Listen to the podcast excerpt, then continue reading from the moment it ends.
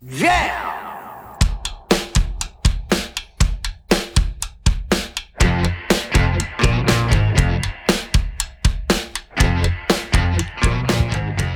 Josh Williams here, and welcome to another episode of the One Man Podcast, a bonus episode brought to you by Absolute Comedy, of course.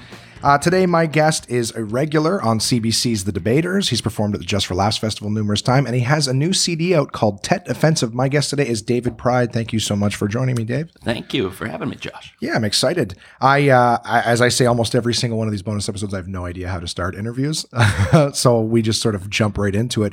Um, you've been in town. You're at Absolute uh, in Ottawa this week. Uh, yeah, yeah, I've uh, yeah been here. Uh, yeah, it's my fifth day on the on the on the tour of duty here. Yeah, how's the shows going so far? They're great. It's a well, it's it's uh you know as you know it's a it's a pretty good club for uh for good shows. Like just uh And you did pack them in. You did three. Now I have to mention that everyone's going to be hearing this on Friday, which means that you've been out of town for like five days at the point that they're hearing this. Right. We've got you got two shows tonight, and then uh, and then a show Sunday, and then Yeah, it's yeah. I'm thinking it's it's, or it's three shows. is there three maybe. shows tonight? Yeah, and you did three. three last night. So this is yeah. You're I mean you're you're crushing shows. Um, so anyone who's listening to this, uh, Ottawa, you've lost your opportunity to see him, unfortunately, because I've done this too late in the week. Had I done this earlier in the week, maybe we'd put it up. you know, yesterday. Yeah. But uh, regardless, regardless, anyone listening six months from now, you're way too late. Are you anywhere for anyone who's listening? Are you uh, doing any of the other clubs uh, this coming week or For week? absolute, this is this is my uh, This- last one of the uh, of the little of the little tour. I Alrighty. Kingston, Toronto, and then uh, this one. So this is the last. Okay, so I can't even point them to the. the other, all right, that, that's fine. I'll be in the Cornwall Comedy Festival in early May. Okay, there you go. So if anyone wants to make the trip to Cornwall, it will be well worth it. David uh, is an outstanding comedian. I I always ask all of my guests because just to give the the listeners an idea, um, is is how did you get started in stand up comedy? You have a, a giant list of accomplishments, and we will get to those. But how did what got you started in stand up comedy? Um, graduated journalism school. Was living in Halifax. Uh, graduated journalism school. Rapidly realized I didn't want to be a journalist. Looked for something to do. Uh, was I okay? Volunteer cameraman at the local cable access. Uh, videotaped a guy giving an infomercial on the cable channel movie package. I thought, man, that's that's the life I want to have is give an infomercial on uh, on on on cable TV movie packages. So I asked him. He referred me to an agent. I went to the agent, did a couple of acting workshops for their agency. Met Paul Ash there. Okay, He's he did stand up comedy. I thought, yeah, you know, that's something I was always curious about too. And he's like, well, I'm doing a show in like two weeks. You want to do? Uh, you want to try stand up? And I was like, yeah, why not? Because I was I was very rudderless at that point. and then uh, and I did it, and I I still have the audio cassette, and it's it was I think it was objectively awful, and yet but it, but the crowd loved it because it was a at the Dalhousie pub, and there was it was like a drunk crowd who just because it was all all university jokes about uh, you know how you know the usual stuff about how cows can go upstairs but they can't go downstairs that sort of thing. is that a real thing? yeah, yeah, because that's because yeah, wh- wh- when I went, I was in Mount Allison in uh, New Brunswick, and and that was a thing where you you'd steal a cow from one of the local fields. This is Sackville, New Brunswick. So you let them let them go in and then get them up the stairs to somebody's dorm floor, and and they couldn't get them. That's fucking Back down. hilarious. I've never heard of that. That's so funny. They'd though. usually do it before spring break, so by the time everyone got back, this cow would have crapped all over. all 'cause there was You no just way. push a guy and it'll go up the stairs, but it will not go downstairs. That's the rumor. I haven't seen this phenomenon, but that's uh that's sort of I'm sure that there's something legitimate to it, especially people who are doing it. That's fucking hilarious. Maybe just something of them seeing the down and not want to do it. But, uh, That's that's great. Uh, I also like so you did did well like how long was it before you did uh because was there a Yuk Yuk's out there? I would imagine. I know there's Halifax had no no regular stand up, but what was what was cool there? sorry, I'm I'm, I'm my voice uh, always craps out 30 seconds into the interview. no worries. Um, but um, a lot of comedians were out there writing for this hour's 22 minutes. Oh, okay. And they, I did a couple shows with Paul. He produced a couple local shows and they were fun and stuff. But then um, guys like Chris Finn, Tim Steeves, and Mark Farrell were uh, putting on like this monthly, like little bar gig in Halifax. It was more for them just to keep up their chops. So one of them would MC, one would close it out, and one would middle. But they'd open up, you know, about uh, 15 minutes for locals to jump on and do five That's very cool. and they let me do it and uh and and it went really well and and so you know they all said yeah no that's you, there's something there and it was Tim Steeves who sort of said you know what you could you probably should get to a big city that has comedy more than once a month and I was like I'm from Montreal I was like go back there I was like okay So you moved out to Halifax. yeah yeah For what? Oh, for the school? Uh, yeah, pretty much. And uh, well, I I've been in New Brunswick for a bit, and then uh, um, I didn't want to move back home yet, so I sort of went out to Halifax to look for something to do, and did some odd jobs, and then found the journalism school, and so yeah, so I I was kind of almost ready to leave Halifax anyway. I just sort of needed an excuse, and then Yeah. Tim Steve says, "Hey, go make your fortune in Montreal." I was like, "Okay."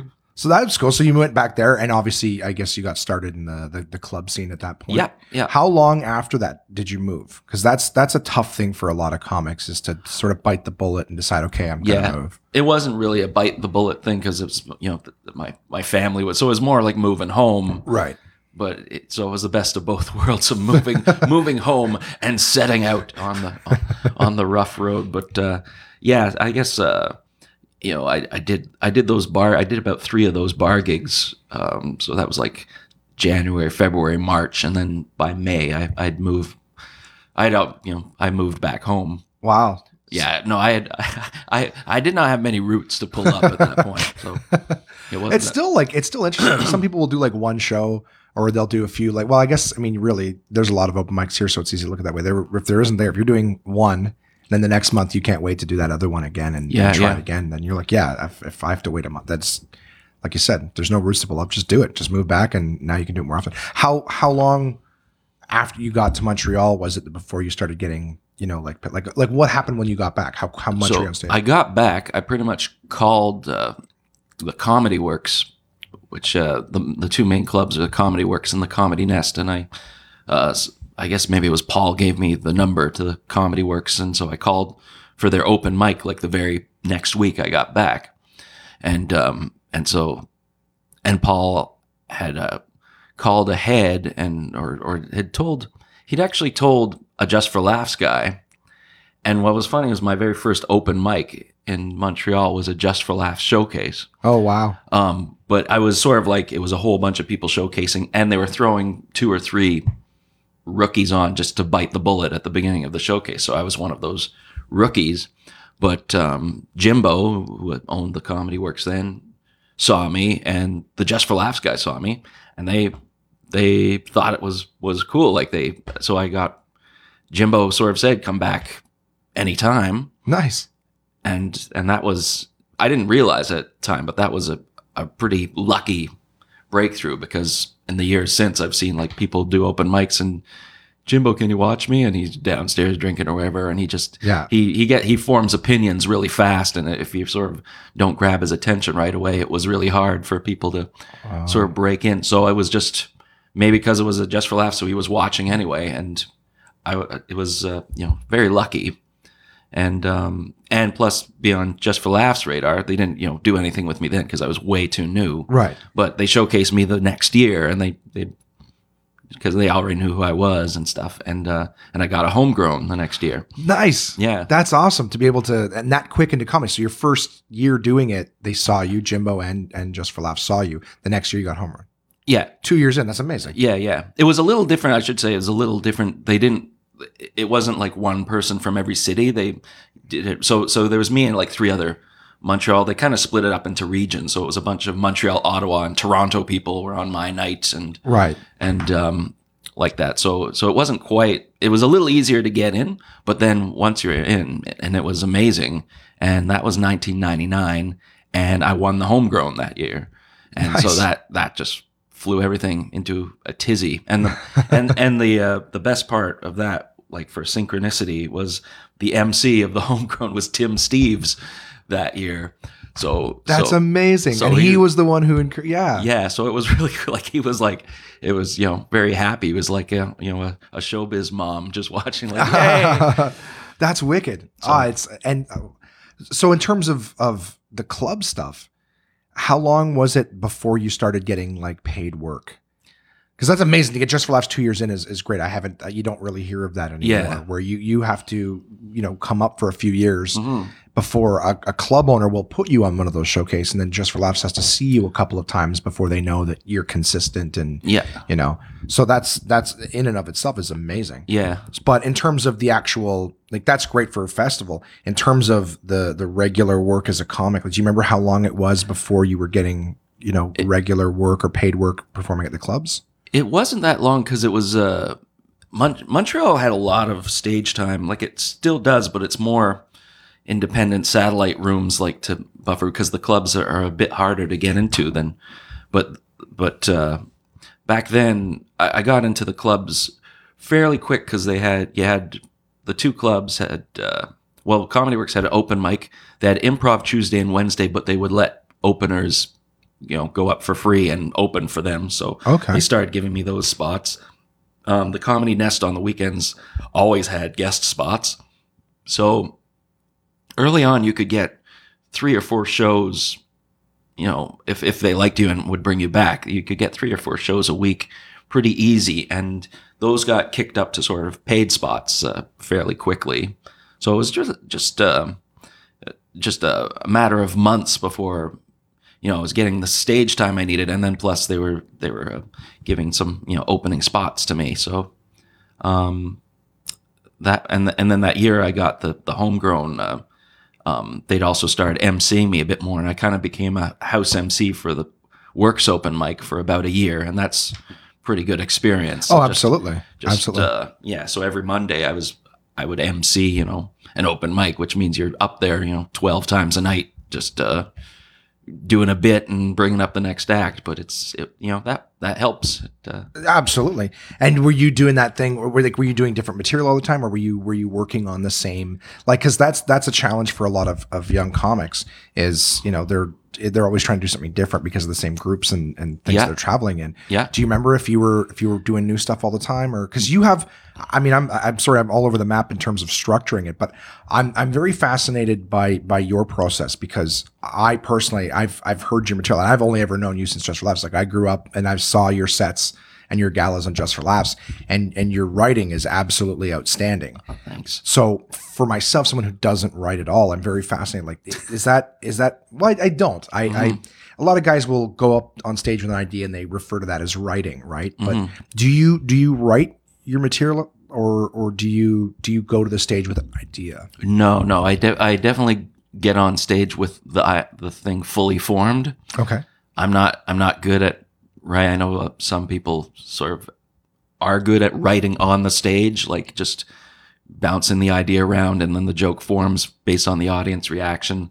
Um, I don't like doing that. I I I always when I'm on an open mic, I just uh, I want to give the the joke the best shot at success that it has. Right. Otherwise, I can't I can't really judge whether it's good or not. Um, so I try to have the idea as crystal clear in my head as possible before I try it the first time. Right. Then I get a, a accurate read on whether you know how good it is because I because I have done in the past where I've gone up with it kind of fully formed or you know I know the first couple of punchlines, but then we'll see where it goes. And the, if the feedback isn't that great, then I don't know whether well is that because the idea is bad or is it just I didn't prepare enough Right. and and then I find I'm scared because bad feedback kind of naturally scares me away from that joke for at least a, a few weeks or whatever, Yeah. Yeah. yeah. and that can be kind of a waste. Whereas if you if you go up prepared, and if it bombs after you've prepared it, then you've got a better idea. Okay, I'll I'll set that one aside. But if you go half formed and then it bombs, but you're kind of wondering, ah, but it was nah, there's something there. I just didn't uh, sell it properly.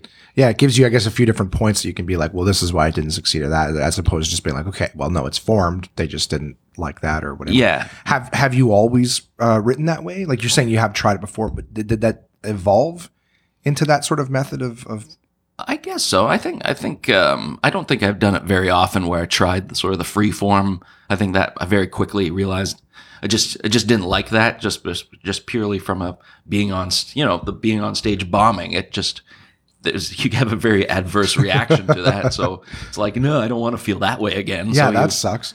um, so yeah, but when I started out, I remember it was my first three open mics were five completely different, or uh, five completely different minutes every night, and um, and they were just kind of kind of on one topic, and I would just kind of ramble on it. Um, but you know, I I they were good hits and stuff, but then I remember. Uh, you know, they gave me an opening spot and it was a 15 minute spot. And I thought, well, I'll just take my five, my three five minute chunks and quickly sort of got a grasp of like, okay, open mic is not the same as a weekend spot. And the, the five minutes, sort of the meandering stories, you know, they, it was harder to keep the audience's attention. If they didn't, if they weren't on board with the topic, that was five minutes of dead air or whatever. um, so, and, and that's, and that kind of, uh, sort of I saw saw the value of you know a bit of variety in the in the topics, and I, it felt like a breakthrough. What felt like a, a breakthrough was when I I did like uh, the first, and it seems obvious now, but there was an open mic where I just listened back to all my other jokes. At this point, maybe you know, five topics that I had just you know expounded on and stuff, and I just took like the biggest laugh from each topic, put them together. Now I had a, and I did it I got the best punchline on each topic, and I Right. listened to the recording. And it's, oh, that sounds like a stand-up set. Now it was just like, That's pretty cool. and yeah, it was it was really exciting. It's like, oh, that's instead of like beating each topic to death, I just uh, Right. you know, boom, that's one, and and it uh, And there's comics that now that that that I've heard that will do that. They will take a subject and they will beat it to death. Where it's like, I've I've heard jokes. I mean, I guess that it goes both ways. I've heard jokes where I go,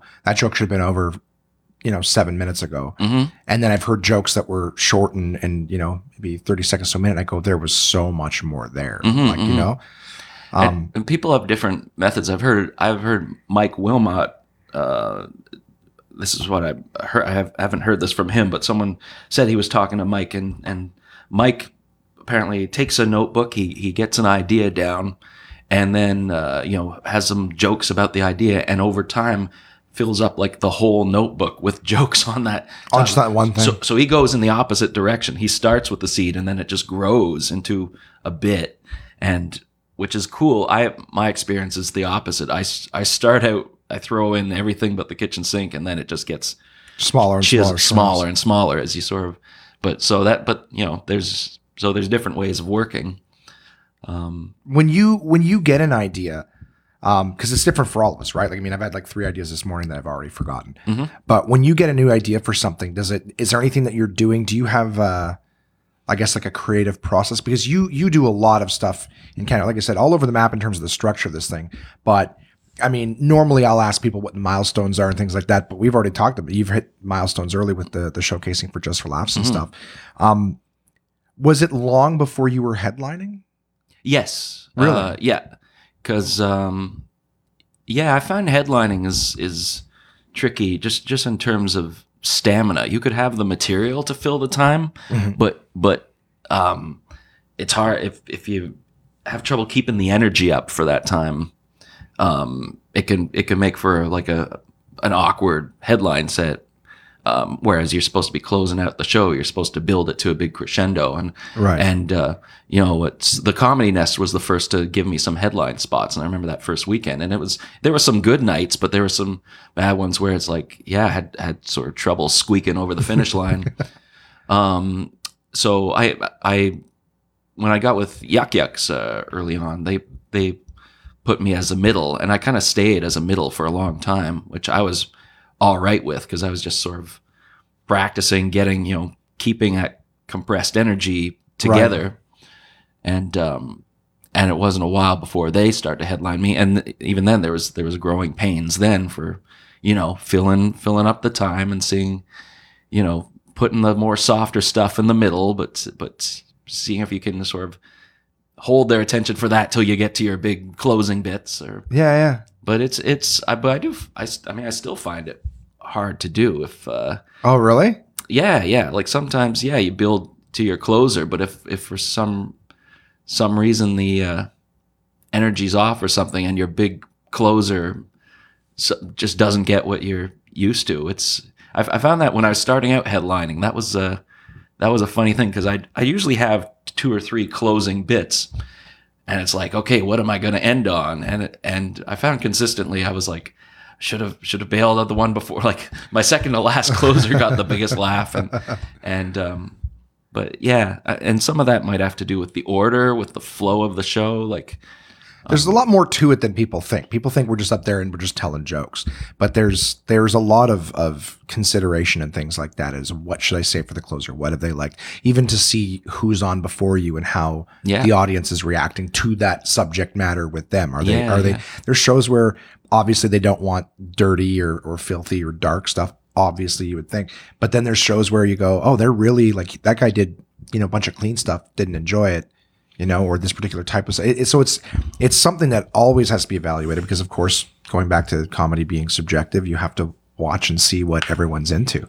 Yeah. When I host, I will deliberately, um, pick like I will I will deliberately throw out a swear every now and again. Of course, it being permitted on the show, we'll throw it out every now and again just so that everyone else can see how they res- Yeah, yeah. respond to it. Like Yeah, if it doesn't go well, like that's my job as the host is to sort of break the F barrier. yeah, go, yeah, exactly. I will go and I will make sure that that I have tried something a little on the dirt, just tester jokes, mm-hmm. basically. Because I I will often I'm a comedy fan. I often know the material of the, the other comics that I'm working with. You know what I mean? I'm not going to do a giant filthy joke before bringing up you know somebody who who does a lot of clean short stuff.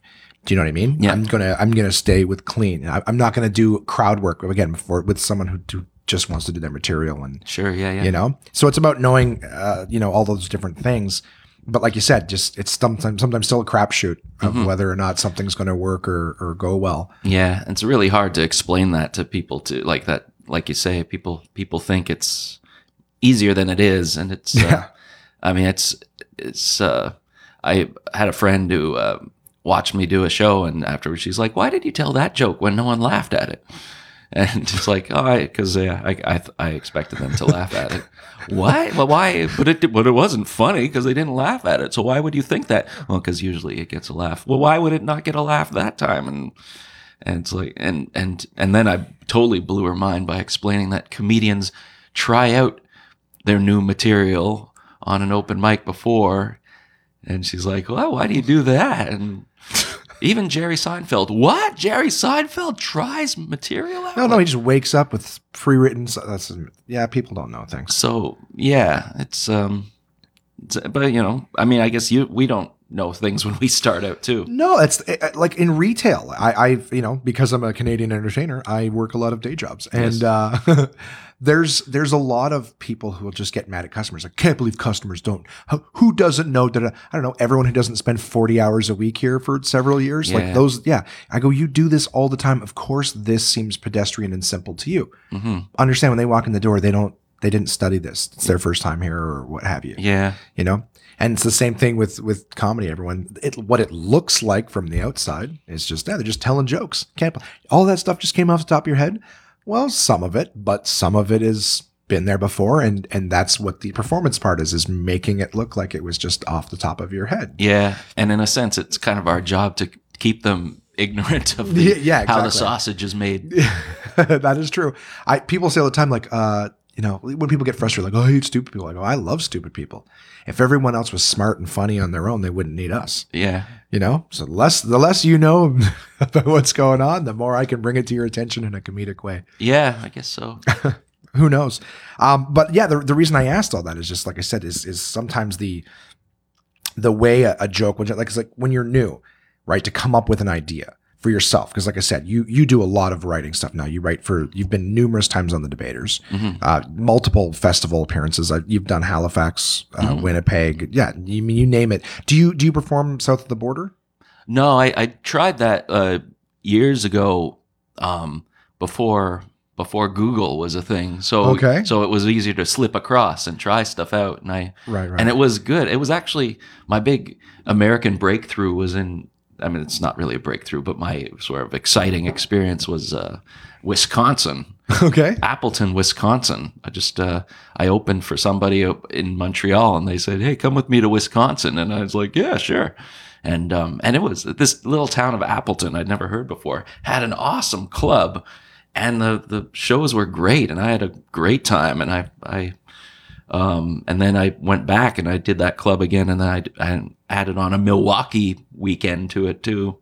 So it was just kind of weird, but it was it was fun. But again, I got I was crazy, super paranoid about crossing the border when I wasn't you know supposed to be working. Yeah. And then uh, and then over time, just uh, I never did sort of any, get any paperwork done, and now it's uh, yeah. So I, I never I didn't really pursue that avenue, but um, but the states was uh, was cool the times I've been there. I find when I go down to the United States, it's just, uh, I find as soon as they learn I'm from Canada, it's like Americans, it's like you all think that Canadians are these meek, apologetic people.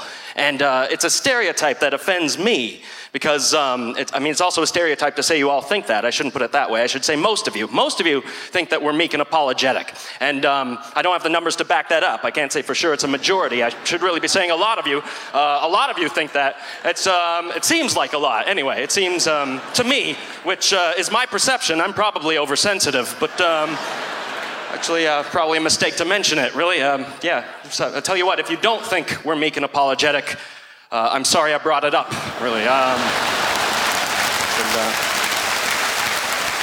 my place a little better, yeah. Um, I've done a, you know, and I've tried that in stand up in the UK as well and done some stuff there. And that's also very cool. And, and my best, my, my family, uh, I have family in Australia. Oh, very cool. My wife's Australian. So we actually go there, you know, every couple of years. I'm down there and I always try to get a stand up gig in there and that's that's fun too. It, it uh, you know I've had good experiences there, but um, but it's kind of it kind of feels weird when you know you're just a tourist uh, comedian, right? Right. Um, like you're not really part of it till you you know pack your bags and move down there and and get entrenched in the scene. Um, but it is that's it's kind of a luxury just to show up out of nowhere and just uh, you know I walked into a bar in Sydney and you know nobody knew who I was and then I just went up and oh hey the jokes are good, and then you got the exotic Canadian accent. To, yeah, you got the hook right there. Yeah, and, um, that's so, funny. So it's it's kind of fun, but I've never, and now because I have a family and stuff, and and and I don't really. I, I don't plan on being anything other than maybe a tourist in another country, you know, just trying out stuff and just, you know, for the experience. But uh, yeah, so uh, I don't see, I don't know if, if I don't know how the circumstances would allow it, but it would be cool to go to New York City and just like hunker down for a month or something and do yeah, and just do the rooms because there the room there's so many rooms and and you know I know people go down there and just uh, get like 30 spots in a couple of weeks and just that that would be cool to do. Um, but yeah, just time constraints and the- well, yeah, and that's exactly it with with the responsibilities. It does make it difficult. Mhm. And and again, you're you're working a lot in Canada. A lot of people go down to the states because there's not there isn't work here. You're one of the premier guys in Canada for. Well, I kind of I it's uh I'm sort of at the because of family and the work, so I, I'm kind of it's a, a bit of a luxurious because I don't I don't work as hard as a lot of people. I I my the number of shows I do a year is like gone way down over the last few years um, because I'm I'm busy like uh, watching uh, kids uh, swimming lessons and stuff like that. that sounded creepier than I meant it to. But uh, um, your kids, really. yes, yes. but uh, but that you know, so it, which I love. I just I just love doing the domestic stuff. Um, once you crack forty, like the the road is much less uh, Appealing, glamorous. Yeah.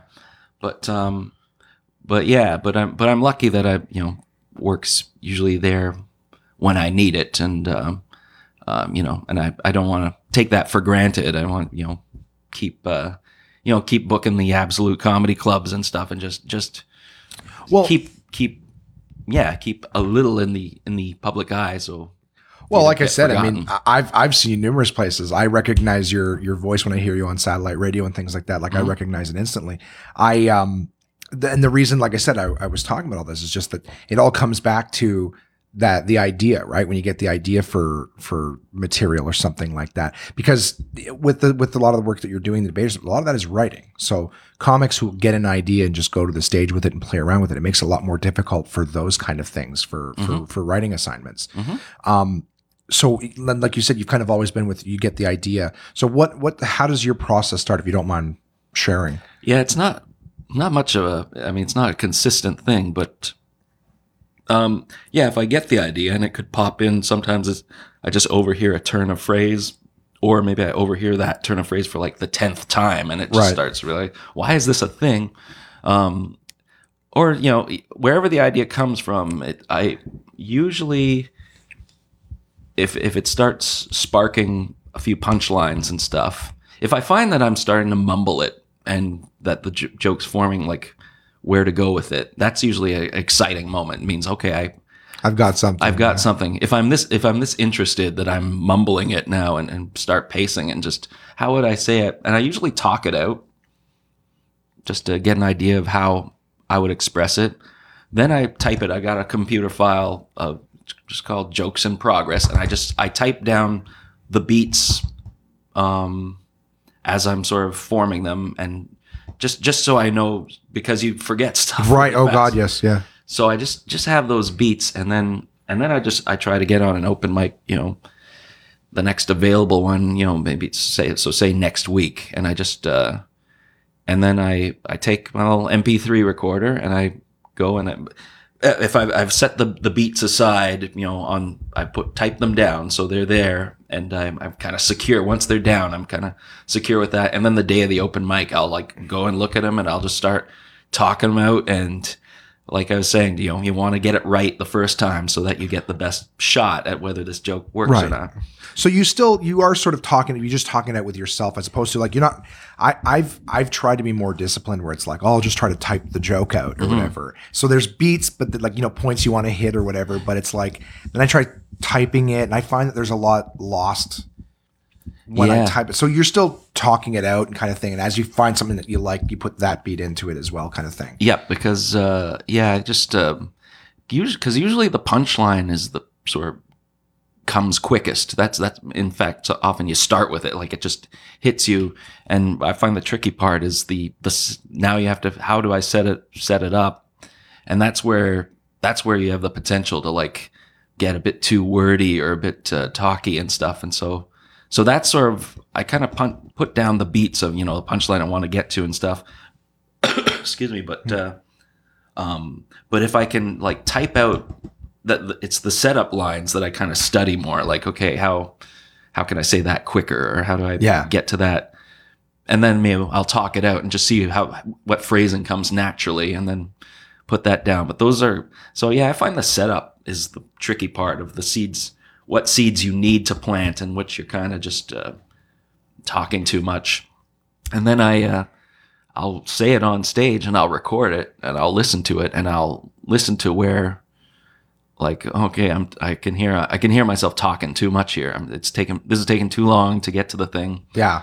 Um, or you hear you know a setup line that gets a laugh that you weren't expecting and like okay what was funny that wasn't meant to be funny but they laughed so there's something there too suddenly and now it's becoming denser and um, yeah and, and so I'll listen to that and you know uh, success rate of open mic jokes is, is pretty low so you Right. so, um, but if I hear something that didn't go great, but there were a couple of laughs in the setup, or the premise gets a big laugh, but the sort of the joke peters out, I'll just kind of keep those, uh, keep those in the wings. But and if I'm sort of want to revisit stuff, I'll go back and like take another crack at it. Um, but yeah, so it's it, and just over time, it kind of adds up to a little new bit here, a little new bit there. That's very cool. Yeah, That's very cool. Like, I mean, again, I, I, I know people have different styles, so I, I don't know. It, it fills me with hope. The idea that someone, you know, like yourself, like I said, who's a great writer. I'm definitely kissing your ass a lot, but I, I have so much. Uh, I, dude, you have some of the best, best bits I've, I've ever heard that I reference. I don't know about you, but I, I typically in conversation, just if some, if I, I feel like comics have said things best in a lot of different things, but I've, I've quoted some of your stuff because just, just very, very poignant. Um, but uh, to like I said, because because of because of all the writing stuff that you do, like the debaters is is a difficult. I would imagine. At least at least for me, I've I've done a show where someone wanted something similar to the debaters. Now they also only gave us a week to write something Yeah, yeah. on it, which was brutal, and we had no experience doing writing. So Yeah. so just I guess the the task of saying here's a subject and you need to write what what is it they need they want forty minutes or something on for it? the debaters. For the debaters, Oh yeah. no, no, it's it's short. That's the really and that's kind of fun because they sort of give you the topic and you kind of think like, oh man, how am I gonna how am I gonna milk this or you know mine this for jokes? And then you sort of you sit down, but the opening argument's two minutes long, okay, fair enough. and it's like so you get you know okay you get a third idea, a fourth idea. You're like okay, you start typing, and then suddenly they sort of give you a word count when they assign it to you. Okay, So I look at the computer and I'm like, oh my god, I'm there. Like, and then you look back and realize, oh man, this this sucks though. So yeah, I got there too quick. Like I no no, I gotta go back. But um, yeah, it's funny because it's always it's always like, you know, oh god, how am I gonna do this? And you sit down, it's like, oh, oh my god, how am I gonna edit this now suddenly? yeah. Well, that's a I mean that's a better problem to have than Yeah. than what do I what do I have to table? I've I've for anyone who doesn't know, of course, because we have listeners all over the planet. Um, the debaters is a uh, is a radio show where two comedians will argue a topic, and I've I've heard all sorts of different ones. I actually was not I, I was familiar with the show. I only started listening to it a couple years ago because they're now all available on iTunes to listen to. So listening to the show, I'm like, wow, I can only just if, if that assignment was to was to ever come, uh, you know, onto my table, I'd be like, it would feel overwhelming. Yeah. So, like I said, it's nice to hear that the process can be simple as just just you know think of just the idea and start small and let it sort of spider web Yeah. out yeah. from there and and then and then reduce as necessary. Um, yeah, I mean that's that's that's great. How did you? Let's let's start with that. How did you get started? Is the debaters is not the only thing that you've written for, correct? Uh, yeah. Well, I, I've uh, done. I don't have a lot of experience, but I have a little experience with a couple of episodic things. Like I've worked for IFC and on stuff they've done. But most of the writing I do is like, it's kind of for. In a way, it's it's not very glamorous stuff, but it's sort of if you see sort of just for laugh specials with, you know, bumpers between clips and stuff. Like it's I get a lot of that sort of stuff, and um, you know, I've I've written some jokes for people uh, at the the galas and stuff. My favorite one is uh, I got to uh, write jokes for Triumph, the insult comic. Oh, dog. really? Very cool. And that was uh, I think that that's my personal highlight of. of just uh, yeah, just throwing uh, jokes. It's Robert Smigel who does the little the Triumph puppet, and uh, um, that that was my favorite one. Of just it was for the 30th anniversary, so it was called the uh, Just for Laughs Triple X Nasty Show. so they got uh, Triumph to go up and just just slam Canada. He was going sort of province by province, and um, and that was a good one. Like you just you know throw a lot of jokes at him, and because it was nasty, you could like really have oh, fun with it absolutely. and um and I yeah that that was that was where yeah I was backstage when it was Triumph's turn and just uh that you know that when the you know the opening you know got a you know with the theaters booming and you're like all right this it's uh that that feels good you know? Yeah, and that's your joke, right? Like you Yeah. write the joke, you throw it out there, it works. Like, Yeah. oh, that's great. and it's being delivered by Triumph, so it's Yeah. just uh, that's so cool. I think, uh, yeah, what I'm trying to think of what that like that opening joke was just like. Uh, now I'm gonna butcher it, but it's it's uh, yeah, Schwartz Schwartz's smoked meat in Montreal, like uh, Celine Dion just bought Schwartz's, and well, well, I guess she's she's used to smoking meat that's a century old or something Oh, something like that. Yeah, yeah, But delivered by a dog, uh, Triumph. So it, it, it worked, but it, uh, you know, for the Montreal crowd, it kind of blew up and, and, but, and that, yeah. And then there were, you know, a bunch of jokes like that that were just, uh, That's awesome. just fun. So that, yeah. So I get, so that's sort of the nature, of just little, little things like that, that, uh, you know, if you're lucky, they kind of add up to give some income in the year. Yeah. Well, it's like like. Do you remember how old you were when you started stand up comedy? Yeah. Just yeah. to, just to just to put a the first time I, I jumped on stage after you know that when Paul Ash sort of said you want to try it, so I was uh, about 25, and then um, and then by the time I was back in Montreal, I was 26, and I uh, um, did that open mic, and then that's it. Then the, the train started going every every week. I was getting stage time somewhere. Yeah. So yeah, for, so kind of 26 is when it began in earnest. So when and I only ask only just to, to, put a, a, a frame on it is is you're 26 doing stand up comedy. You're back in Montreal. How long before you started going out on the road? Uh, about two years in, I'd Really? say. Yeah. Okay. Um, uh, and that was uh, through. Uh, back then, I was with Yuk Yuk, so I was I was like they and they would yeah they had a lot of road work and stuff, and so Were they in Montreal at the time? no No. Okay. So so that was it was like a, a lot of people in Montreal. so Ottawa was a bit of the gateway. right. Um, so uh, yeah, so that's and uh, Yuk Yuk's. This was before Absolute Comedy didn't exist back then. No, of course not. So it was so Yuk Yuk's was the game in town, and uh, and yeah, so you get get sort of in with that club, and then branch out a bit there, and then uh, it was like two years in, I did my first Western swing, Wow. which was pretty. Uh, yeah, that was cool. Like uh, so, that was four weeks. You, they sort of you you land in Alberta and you set up your little camp at the Blackfoot Hotel, and then then you get sent out on your your your missions. Your and my first uh, my first uh, road gig was with Daryl Mack opening for him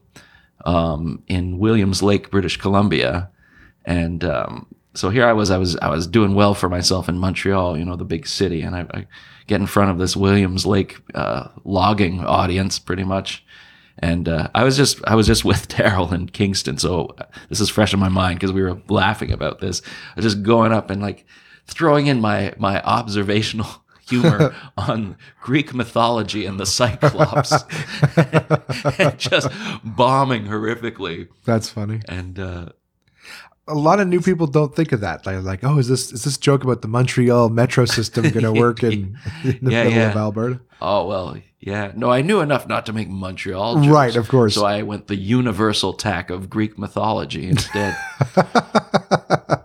yeah, yeah. We were laughing about that. It was, it was the bit was how how do Cyclopses wink. And, and I I'm doing the act out, and they're all just staring at me. and That's still a- funny. It was a horror show. I, the reason I brought up just because you'll hear guys that, that that'll travel and they'll do, you know, their their local references on it. So even regardless of the fact that, of course, you would know by then not to to do the local reference stuff. Yeah. It's it is different how like you know culturally things are different in, in other areas, right? when Yeah, we're in yeah. big cities, it's it's funny. I've done shows forty minutes outside of Ottawa where the things people say to you after a show, it's so the opposite of progressive or, or Mm-hmm. things like that. And you're like, people act like, oh, we're in Canada. We don't have that. It's like, no, all that stuff exists everywhere. And you'd be surprised how, you know, your progressive joke about the current cultural climate is so not what anyone in your, in your small town bar is interested in, in Yeah. you talking about. Yeah, yeah. No, I do love that it's it's still funny though, even though it's Greek mythology. It's a simple concept. How does a cyclops wink? Yeah, yeah. You've got you've also got some really good bits because like so I I one of my favorite bits that you do, and I'm gonna I'm gonna play it here uh, shortly. Uh, luckily, we don't have to go anywhere. We just do it through the magic of editing. But you had a bit that I heard you do um, some time back, and I I still every time you tell that joke, I listen and I'm I'm in awe of just just the writing because that one had to have been written. There's no way that you just. But um, it's a you, always start by asking, uh, you know, who played uh, Hawkeye or what is it, Hawkeye? Yeah. Yeah, In mash. in Mash. Yes, very important to the joke. Um, but I'll, I'll play that for you guys. You guys have to hear it. It's just, uh, but it's a great just just joke on language. Yeah. And it always makes me think of George Carlin too, because Carlin was so big on language. So many of his big long bits were just strictly based on language. And Yeah. All everything else was was outside of that.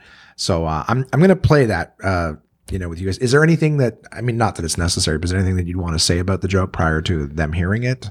Just uh I think it started out as just a quick joke about Hawkeye in MASH versus Hawkeye on MASH. Yeah, and then just the rest of the and then I just fascination. thought, yeah, and then I just thought, yeah, there's what other examples are there? And then just started writing down little little phrases, little turns of phrases, just like you know, in I can't remember the you know, in uh, you know, in reruns on cable. Oh, yeah. and and then uh, yeah, spaced it out so that the the prepositions alternated and a little story for him. That's oh, and it's great. So I'm gonna I'm gonna play that for you guys now. So I hope you guys. I'll actually, yeah, I'll, I'll play that part. I'll uh I'll edit it down because you got the the whole clip of the gala. So I might I might pepper in some other stuff in there. But I want you guys to hear this joke just to give you an idea of how uh, how great a writer David is.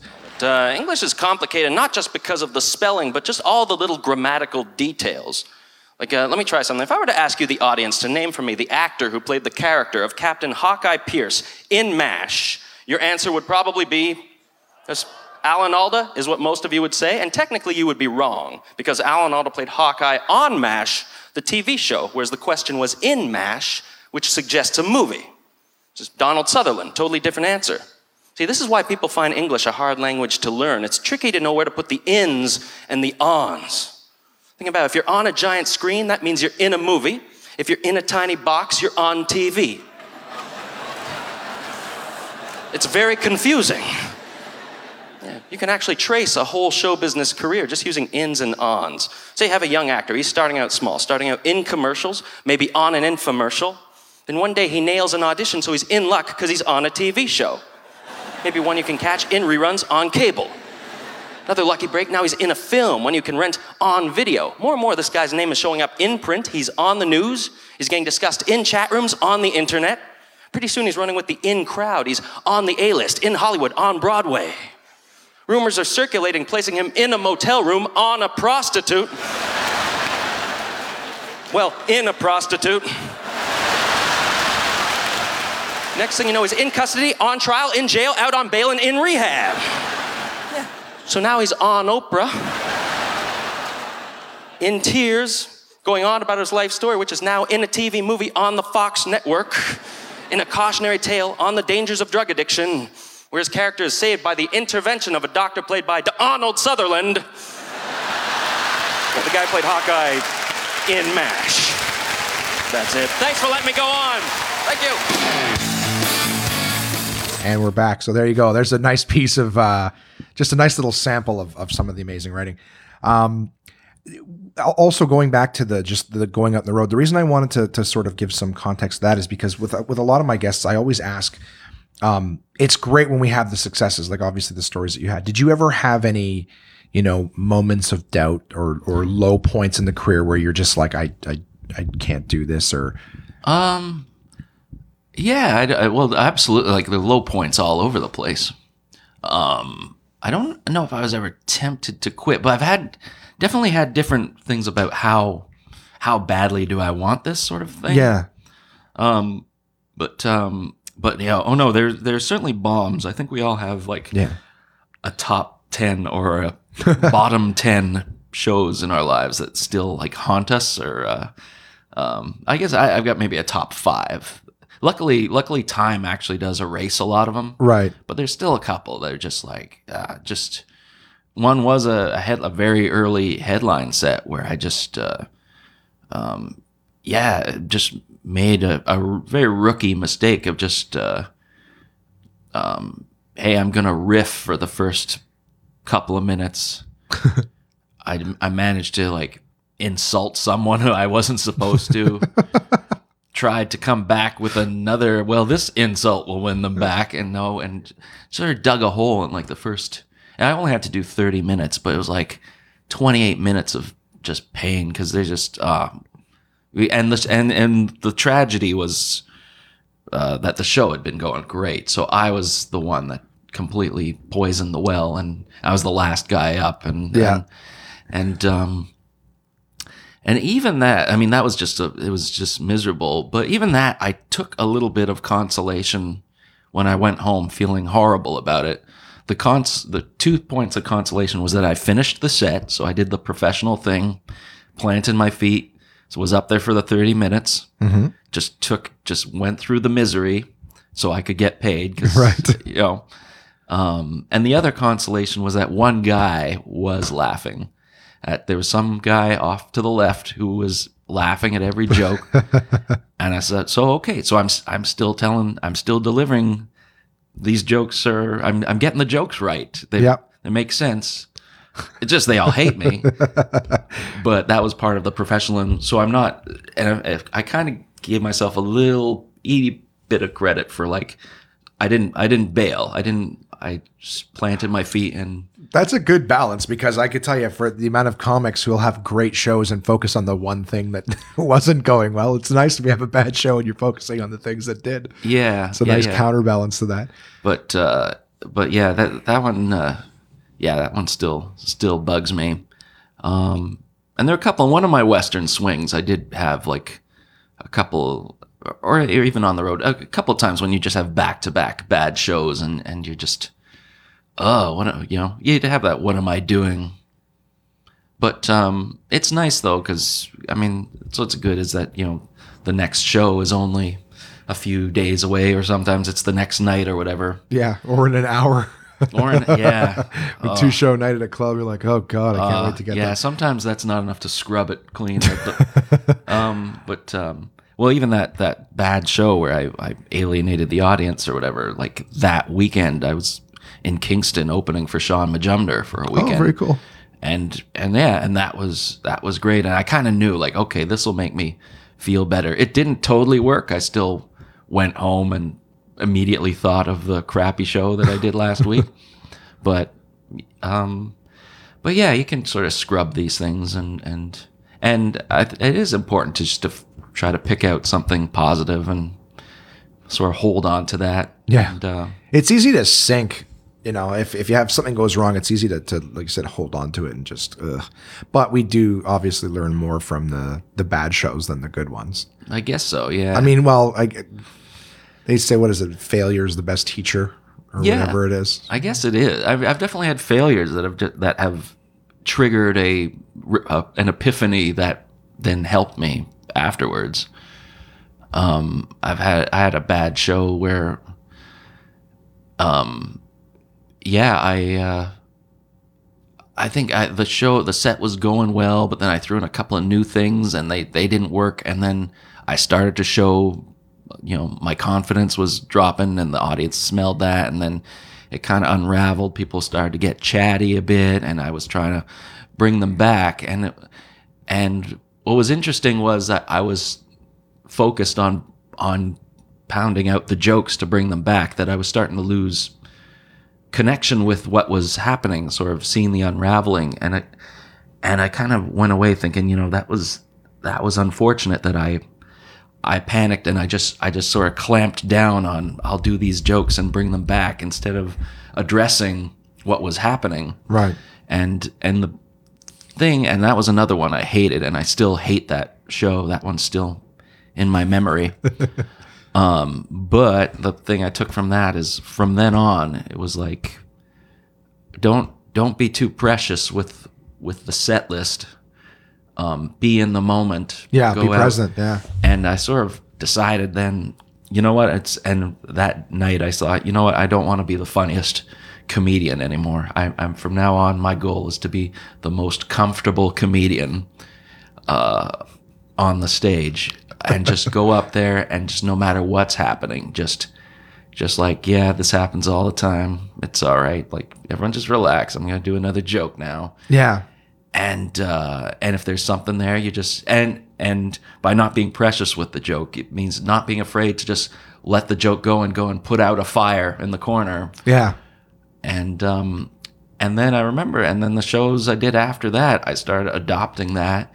And the first time I had like a chatty show or something coming up, and I just was like, you know, just time out, everyone. What what's going on? And just boom, boom, boom, and and suddenly you're sort of you you you look like you're in control. Yeah. You're herding the cattle, so to speak, and, and roping the cows back into the, Yeah, the corral. and that uh, and so from that again that was a failure that ended up leading to uh, a lot yeah a lot of good because I to this day I I still you know you'll have you still have your bad shows but but um but you don't uh, you don't worry as much about them that's one good thing I find about stand up is you do bounce back from the failures faster because you've experienced so many Yeah. by this point that you know like no but i'm still here so clearly i've survived that so Yeah. Yeah. so the next one that hits you you're like ah i suck but i've sucked before A lot of comedic scar tissue,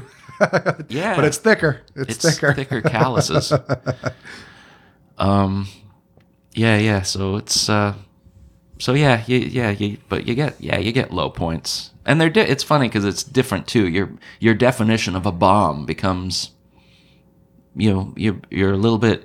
Uh, you're both at the same time. You're a little easier on yourself because you know it can bounce back, but you're also harder on yourself because your standards of what a good show is is better, and and you often you you'll have a okay show, but suddenly an okay show feels like a bomb. Whereas Right. in your first five years, you would have thought that was. Did you just see me talk for forty minutes straight? It's like relationships. You know, you have your heart broken at first, and it feels like the worst thing in the world. And then just the, the more relationships you come Yeah, and yeah. go through, you're like, all right, it still hurts, but I know I'm going to be alive. Yeah, yeah, yeah. It's sort of like The that. peck on the cheek when you're young feels like the greatest thing. Yeah, yeah. And then you're like, that's it. That's it. That's all I got. Yeah, The amount of money and time I spent on this.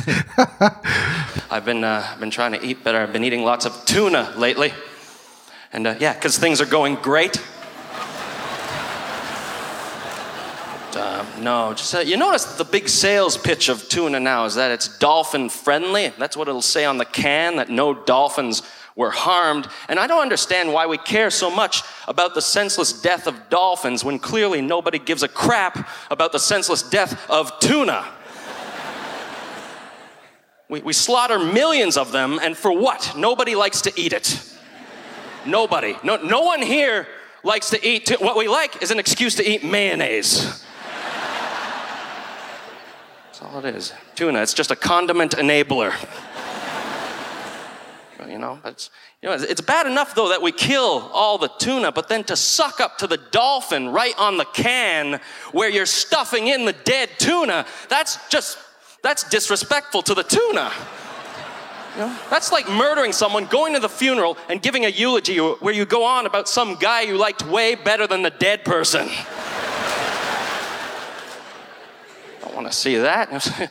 We're here today to honor Jim. What can I say? He was no Chris. we were chatting about this before the podcast, so I'm trying to find a way to, to have some fun and bring us into it. Is uh, you're a comic book fan? yeah, How long have you been into comic books? Because I'm new to it. In the last few years, I've been really getting into it. yeah. I, uh, I, uh, I guess the '80s, like, uh, you know, my my older brother, you know, collected them in the '70s, and I got addicted to his stuff. And then in like around 1980, I started becoming buying my own stuff and becoming a collector. So yeah. So, you have a collection at home? Oh yeah, yeah. I got thousands at home. Oh wow! Um, but uh, but yeah, I, I just we were talking before about how it's sort of generation where I don't really today the the the movie comic book universe. I sort of I'm I'm kind of this snob that's kind of like yeah, that's good, but I got that's what got me. Like I I grew up watching. I watched the old what was it, 60s or 70s Spider-Man cartoon, Yeah, yeah. which watching it now is is so hard to watch. It's so oh, it's bad. great. No, it's hilarious. I uh I maybe it is. I just can't watch it. Then again, I've got I mean Jay refuses to watch King of the Hill because he says the animation is shitty. I'm like, that's a great show. King of the Yeah, Hill is hysterical.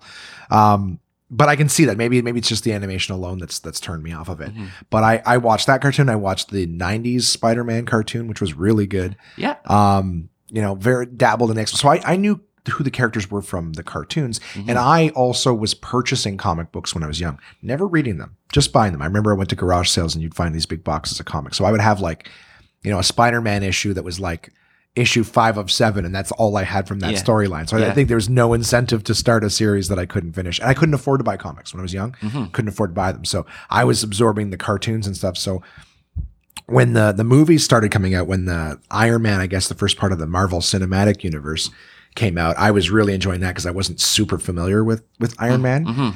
Um, but of course, in watching all of these movies and being around so many comedians, I've said on the podcast before that there's two things that like almost all comedians seem to be interested in. That seems to be wrestling and uh, and and comic books. Mm-hmm, mm-hmm. So I'd be sitting in the green room talking about, hey, I just saw the such and such movie, and I thought, like, wasn't it great? Winter Soldier or something. Mm-hmm. And and you know, I remember like Mark Scalia was was sitting with me, and he was like, oh no, you gotta this this is from that and that that scene that you're talking about that doesn't make sense. That's because this is this and this is that, and like like what what are we? 2018, Black Panther just came out, and in like 2015, Art, Ultron ripped off Klaue's arm. Which looked like just a little yeah. throwaway Oh, scene I in the movie. That's what I'm saying. But that's Yeah, a lot of people knew that. I just thought, oh, this is just a thing that's happening. Just got mad, ripped some random, no nonsense character. whatever. Yeah, yeah. And it, but it's like no, but that's a direct like that's a that little thing in that one movie is setting up something over here that Yeah. you won't be aware of for three years or whatever. And just like little things like that that that are going on in these movies. So I think from what people have told me, that's one of the reasons that they're very successful is that they, as much as they're different, t- like the, the story is slightly different or, or mm-hmm. kind of or, or vastly different. Uh, um, they are doing a lot of nod to the actual source material as opposed to just going, here's characters that were in comic book. Let's just go write a new story and, mm-hmm, and make it up. Mm-hmm. Because a lot of the ones, the Spider-Man and, and Daredevil and Fantastic Four and all these movies that were coming out before, you know, Disney bought Marvel and said, well, let's, let's do it ourselves Yeah, yeah. Were kind of like they were fun, but they were you know they were They were were little, surf- scratching the surface. And, Yeah. and getting little things wrong just to because it played better on screen. And yeah. yeah, yeah, it's uh, It's cool to see them doing like this is the first time that it's almost like a TV series on the screen On- because they're like 20 movies deep and it's like you know the characters, you don't have to do an origin story every movie like and, and they're still putting effort and time into introducing new characters and turning it, it kind of feels like The Walking Dead because there's new characters being introduced all the time and Yeah. you know that you know contracts are expiring so Yeah. certain people are going to have to go. But so you used to read uh read the comics back in the day. yeah, Did you have a preference to Marvel or DC? yeah. I was I was a Marvel guy. Yeah. uh, X Men and Daredevil were were the ultimate uh, thing, and uh, and um, but right around like 1986, uh, I don't know, comic book fans know like that was like a, a a watershed year for like when you know a couple of big artists like left Marvel and started doing DC stuff. So Batman, uh, you know, Frank Miller was doing the best Daredevil run ever. He switched over and started taking over Batman, and it was like, oh my god! Like I was one of me who just flocked over there to watch that, and that's where like Batman begins and stuff. Is a lot of that uh, influence comes from the Christopher Nolan stuff, basically, um, and uh, and John Byrne was. Uh, Killing it on Fantastic Four, and I was an Alpha Flight fan, the Canadian superheroes. And then he moved over and took over Superman. So Oh wow, they got a lot of big artists doing this yeah, yeah. there. And so, and then, uh, so yeah, in the mid that time, I went over to, to DC and discovered, and that's when all these weird, crazy stuff like Watchmen was coming out. Right. V Is, for Vendetta was coming is out. that Frank Miller? no? That's Alan Moore. Okay. Okay. And if you don't know Alan Moore, it's because he pretty much took has taken his name off of everything because he just I don't know like it's simplistic, but he he hates uh, that they're making movies out of his work like DC Oh, I see. uh, because they kind of shafted him on on royalties and stuff for like print runs and stuff like that. There's a lot of that. My my understanding. Like I've seen a lot of things where it's like somebody got screwed on something, so they don't want to be associated or they they left. Like I know Todd McFarlane is responsible for kind of uh the the Spider-Man spaghetti webbing. I think he calls Yeah, it. yeah, yeah. So before it would just be like this two dimensional web that would shoot out of it, but he made it so that it could sort of fly towards the camera or, or Yeah. the, the lens sort of thing. But he he and he was also the first guy who like contorted Spider-Man. Yeah. Where he would sort of kick his legs up over his head. It was Yeah, very yeah. because he's like, yeah, he's like a spider. So he, he created Venom and stuff. But but Todd McFarlane left Marvel, Yeah. right, and created Spawn. Yeah, and Spawn was his creator-owned thing, so that was that was uh, yeah, that was in the '90s. So that's uh, that's when people yeah, people were starting to sort of see the whole like the corporate you know wanting to break free of the corporate masters that Right. you created a character for Marvel or DC and they owned it, and then they could do whatever they want with it, and uh, and so people start yeah moving. moving Yeah, if I'm going to create something, because he created Venom, right? yeah And Venom is a very cool character, getting his own movie this year. yeah Um, but uh, I just you look at something like that now. Spawn looks very very close to Venom yeah to me, and this is. I'm sorry, I probably lost a lot of people who are like, "What the fuck are they talking about?" Comic book stuff. All right, fast forward, maybe we'll find something. But I love this stuff.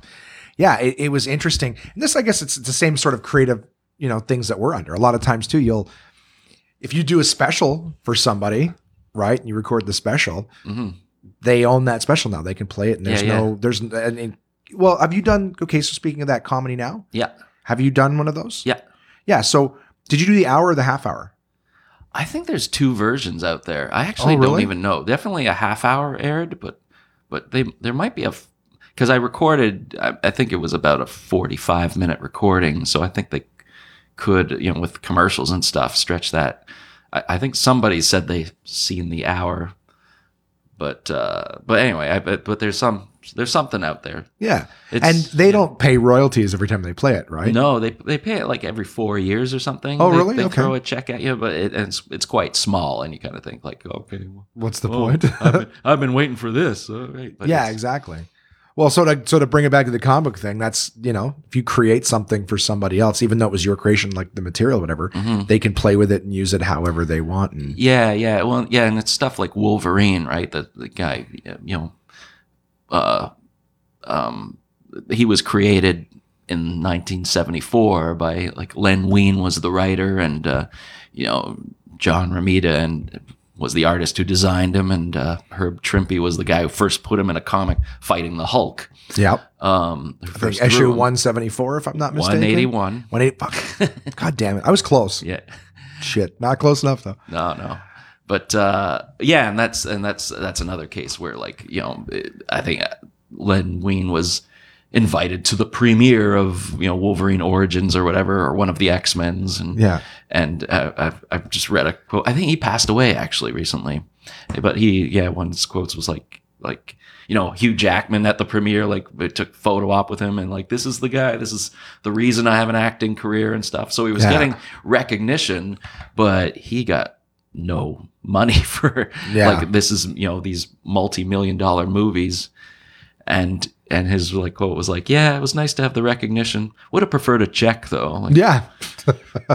and you know marvel and dc are full of tons of stories like that Oh, absolutely. You well, you hear them all the time. That's there's uh, same thing with um, uh, Disney and and Lucasfilms and all that. It's like Mm-hmm. they have tons of interns who are thrilled to be a part of these giant things, but it's but you sign agreements that as soon as you do an, an internship, or whatever, anything that you create, whether it be for them or on your own in that time period, Mhm. belongs to them. Mhm. So th- that's that's that's evil. hmm but you you you see that stuff all the time where it's just you know oh it's it's great to be a part of this but i'm creating so todd todd mcfarlane is one of those stories i've heard countless things but a lot of people don't like that guy um apparently he's not very friendly well how the fuck would i know i haven't met him but um it's just i know when i bring up his name in, in conversation with the comic Yeah, people are like the uh, word often uses cocky like he's Yes. Okay. Yeah. So he's, he's yeah, and I, I get that. I've I've watched his little uh, Facebook videos where it shows him how to draw things and create perspective. They're they're interesting. Mhm. But uh, yeah, so he left and he created uh, Image. Right, is there his company, and they do. yeah They're the ones that do He- Walking Dead and, and Yeah, Spawn and all. That. It was him and about f- about five other artists Oh, all, really? and they all left marvel all at the same time and they were all like the hottest artists at marvel so it was uh it was a big uh it was a big statement and it was a big that was in like 1992 that the image comics started coming out but it was it was a crazy like scandalous uh up sort of a, an artist uprising It's very cool that they all did that too, because nowadays, if you tried to get a bunch of people to to rally up and leave together, they'd be like, "Sure, sure," and then you make your statement. Everyone's yeah yeah at their cubicles with their head down. You're like, "Oh fuck." I'd recommend because uh, after on AMC they've been playing Robert Kirkman, who created The Walking Dead, as and he that's one of Image's comics. Um, but there's a series uh, on AMC called The S- Secret- The Secret History of Comics, and they devoted a whole episode to this Image Comics thing, uh, the uh, how they all left and stuff, and it's good. That I really like that series, especially the ones.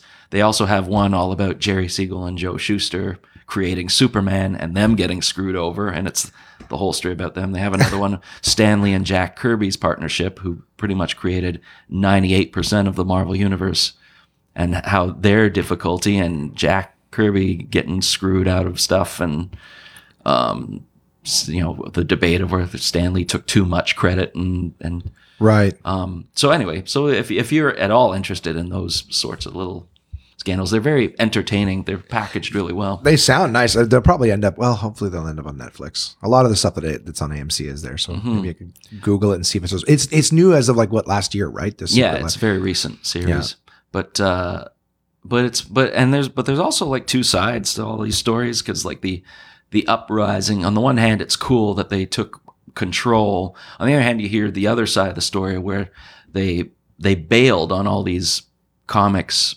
Um, you know, at the time they were the artists on Spider Man, on X Men, X Men spin offs. So all the major selling titles, and it was a, a big impact that they left all the best-selling titles that really screwed Marvel over, which in a, in a sense was like a you know fighting the man. But then on the more human side of it, there are all these writers and people that were working with them, their collaborators, who were utterly like shafted because Yeah. suddenly, you know, mid storyline they were getting things, and also a lot of these creators had kind of uh, in a way, they they totally appropriated these series, so they kind of sent them off in these new directions and reinvented X Men or Spider Man, and then they bailed, and it was like they kind of left a bit of a mess in their wake, Yeah. which was you know cool in the sense of yeah, screw Marvel, but it it shafted a lot of low level people struggling to you know, write these You'd things. think that they would take things. them with them, you know, if possible. yeah, Just So- like, hey, why don't you, could you come with us? But they're like, nah, we're the rock stars, the, Yeah, the yeah. artists. Is that okay? So there's something interesting to talk about. Is the is that is that sort of how it is in the comic world? Are the artists the the, the more leading men? Are they the the lead guitarist vocals? No, it seems to change from time to time. Like that Alan Moore, who I mentioned, who wrote Watchmen and uh, V for Vendetta. Like he's he's a rock a rock star. He's he's considered the best writer of the medium ever. Uh, certainly for like mainstream stuff. Um, so yeah, I mean, there's this whole British, you know, in the late '80s, that the DC started bringing in these British writers, and those are rock stars. Like they, that's where you get Neil Gaiman, who's famous for Sandman, but has since you know he's he does novels and movies now, and he's just an amazing writer. Um, if you saw like movies like Stardust or Coraline or stuff like that, Oh, okay, okay. um, he's created amazing stuff. Those Um, are all graphic novels first. Uh, no, th- those ones are novels first. But uh, oh, okay, I see. I see. Like he's gone, he's gone into now he does novels and short story. I see. He was doing stuff for DC, and has since they've since moved on to other yeah, things. yeah. Grant Morrison's another one. If if you saw the show Happy, that was based on his uh, his thing. Garth Ennis Preacher. Okay. Um, yeah, yeah. So a bunch of so so yeah. It depends on who you talk to. Whether I'm I'm personally more of a writer guy. I I follow writers more than I follow artists. Um, just because the stories they do are Well, we were talking about Frank Miller before, which, and funny enough that we were talking about Wolverine as well. Uh, the very popular, I think, the first Wolverine miniseries. sort of miniseries was Frank Miller who did the the art for that, right? Yeah, and Chris Claremont, who did the X Men, was writing. right. Um, but Frank Miller is interesting because he was a writer and an artist. That's what I was going to ask because I thought there was some stuff that was written by Frank. Miller. Daredevil wrote. He started as artist on Daredevil, and then he took over the writing as well. And as a writer artist, he was amazing, and I I I love his writing. And he is since has done a lot of projects where he's just the writer on it. Um, and I I think it's uh, you know it's all the '80s. Uh, his stuff was amazing. When he went over to Batman, he took over the writing and And the art on it.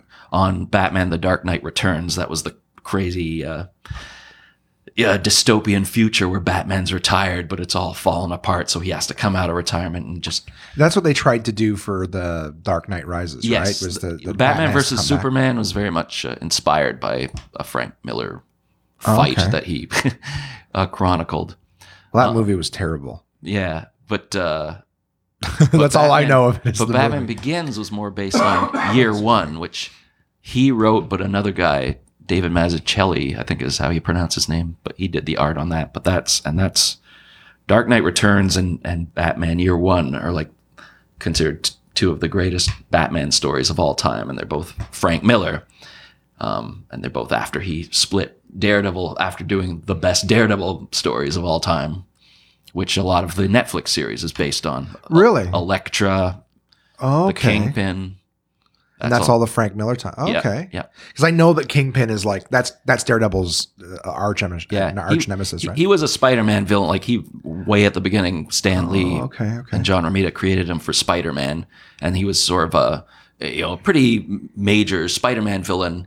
But then when Frank Miller took over Daredevil, he's like uh, he like borrowed Kingpin for Daredevil, and immediately that was just good, crazy. good chemistry between the two of them. Yeah, crazy arch nemesis, and and it was uh, yeah, it's amazing. So much I don't understand, though. I'm always doubting myself, too, and I hate doubt. It's my least favorite emotion. You know, even just the word doubt, because you notice it's spelled with a B. there's a silent B in doubt. That just messes with your head. That actually makes you experience the emotion you're trying to spell.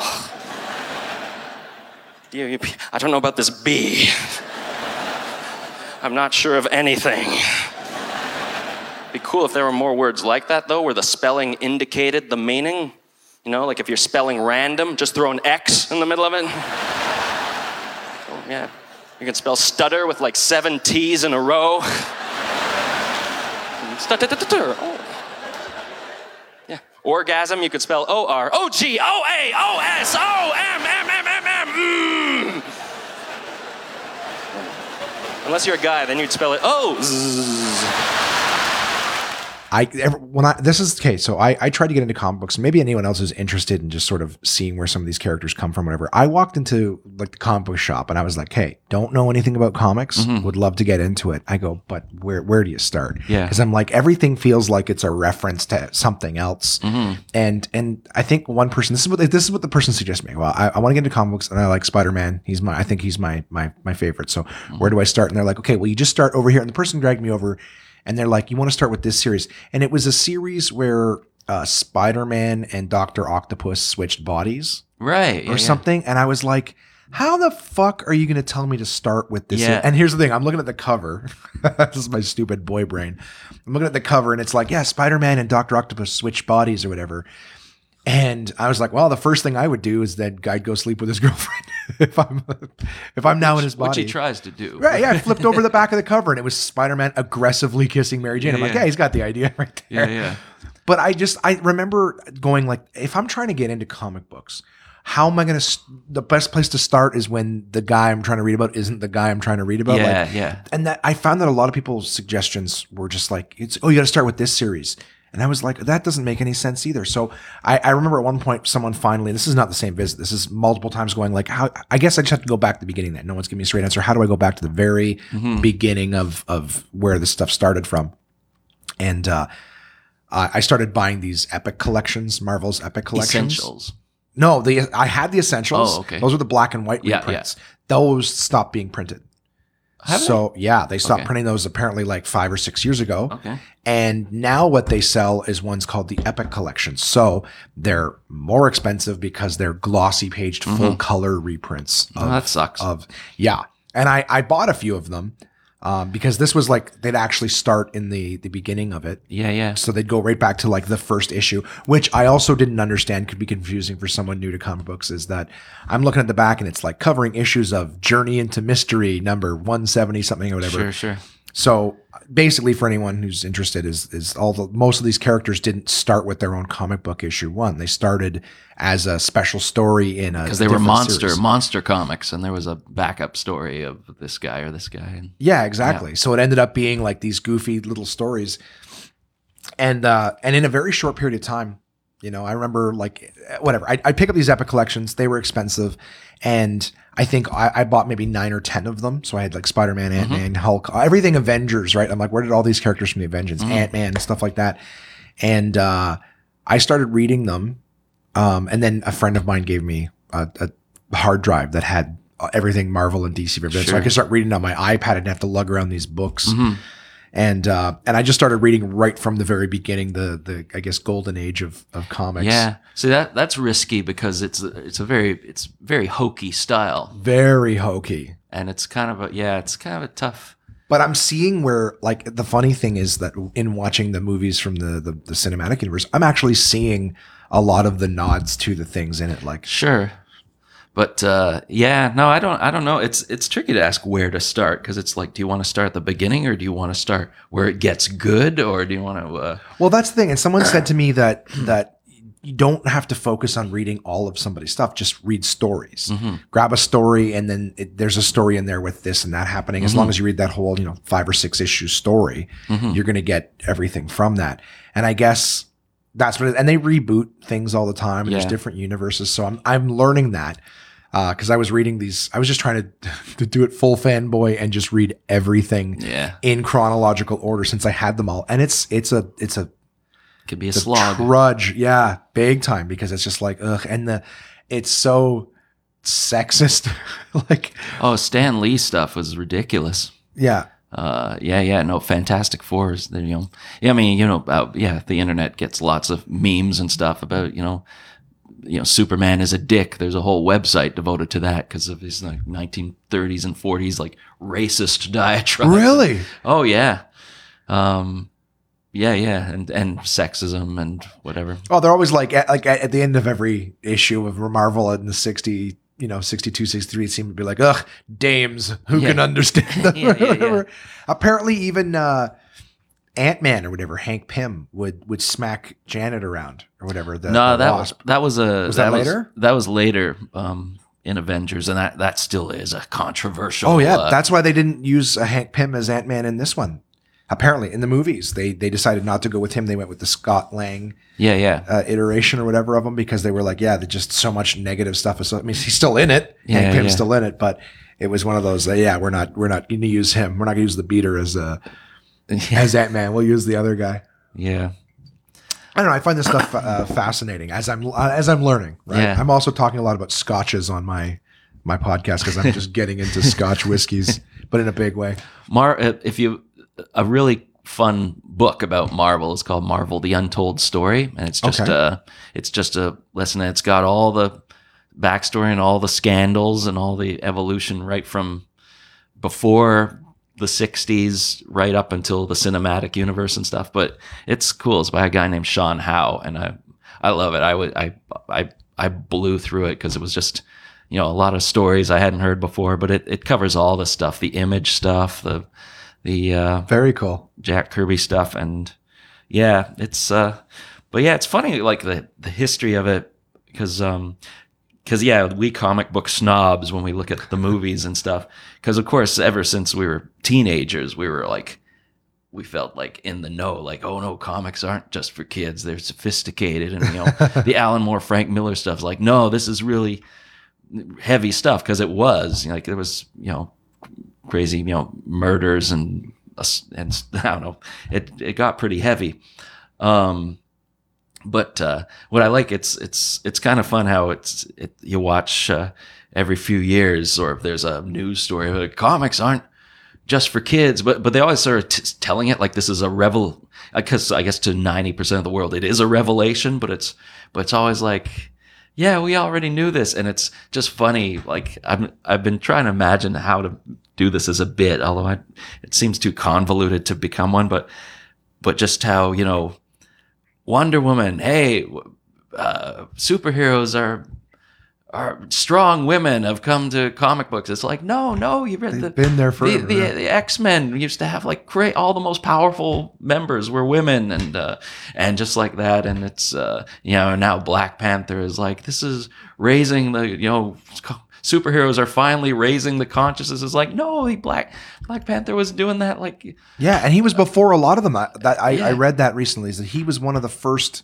if not the first, and he wasn't like they didn't come in. It wasn't a black exploitation thing or Yeah, anything yeah. like that. Like he came in, he was he was king of Wakanda. He had like the Wakanda was already crazy technologically advanced. Yeah, and yeah. things like that. So But it was funny because even I mean there was still you know it was it was it was still not uh, perfectly on the money progressive Right, wise, right. and you did have Luke Cage who was total black exploitation, um, and stuff like that. But still there there were, you know, you could tell at least some of them were trying, and and I, I was uh, in the seventies a guy named Don McGregor took over uh, Black Panther. There was a, a series called Jungle Action, and Black, which sound, sounds lovely, I know, but uh, but Black Panther was like the title character of that, and that's a, that's also in this Marvel book. But it's sort of explaining how in the seventies this guy uh, Don McGregor, and it was all white people writing these things, but right, um, but yeah, he was sort of trying to, because all jungle action used to be all about, uh, you know, the white savior complex of these American explorers coming in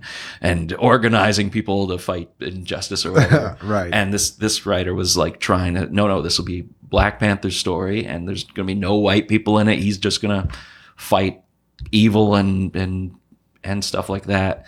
So, I mean, so there's always like little, little efforts of that, but, uh, but uh, no, it's just but so yeah, as comic book nerds, we always see like, you know, finally someone's talking, you know, and it's like ah, you, That's why I ha- and I haven't seen Black Panther yet. You haven't seen it? No, It's good. and I, I'm gonna see it eventually, but it's but it's uh, I don't know. I'm just waiting for the first person to be like, "You haven't seen it yet? You you don't?" And I was like, "Hey, how many comics do you own of Black Panther? Because I've got Yeah.